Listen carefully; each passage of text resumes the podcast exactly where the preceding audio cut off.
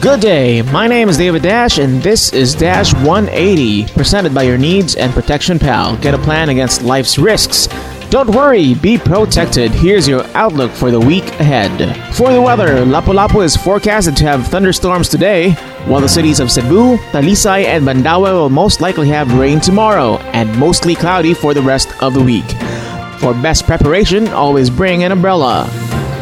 Top headline from CNN Philippines Physical distancing in public transport to be relaxed. The more reason you shouldn't be relaxed at all when riding. Stay vigilant and mind your safety. Everyday celebrations. It will be Cheeseburger Day on Friday, so get ready to enjoy this delicious snack from your favorite fast food. Or you can do it homemade if you please. Then on Saturday, it will be the International Talk Like a Pirate Day, so you actually have a whole week to practice your pirate speak and then you can sound like a pro when the weekend comes. In the box office, The New Mutants is number one in 11 countries. In this movie, five young mutants, just discovering their abilities while being held in a secret facility against their will, fight to escape their past sins and save themselves.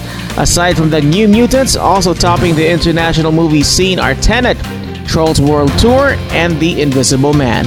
Top local trending movie Mulan rounds out our top five after being officially number one in five countries. In sports, the new NFL season has just begun. The Kansas City Chiefs opened their title defense with a victory against the Houston Texans. Key movements had happened. Tom Brady is now quarterbacking in Tampa Bay. Cam Newton is now a Patriot.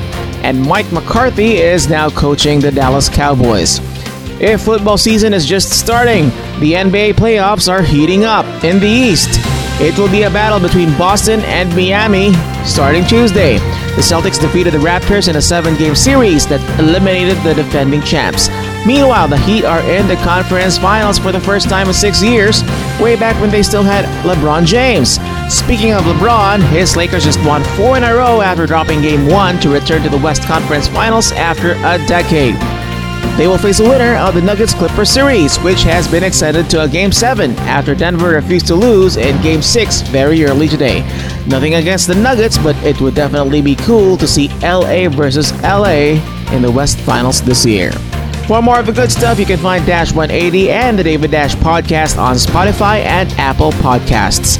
Special thanks to Striker and today's best music, Magic 923. Also, check out your Needs and Protection Pal on Facebook so you can plan against life's risks.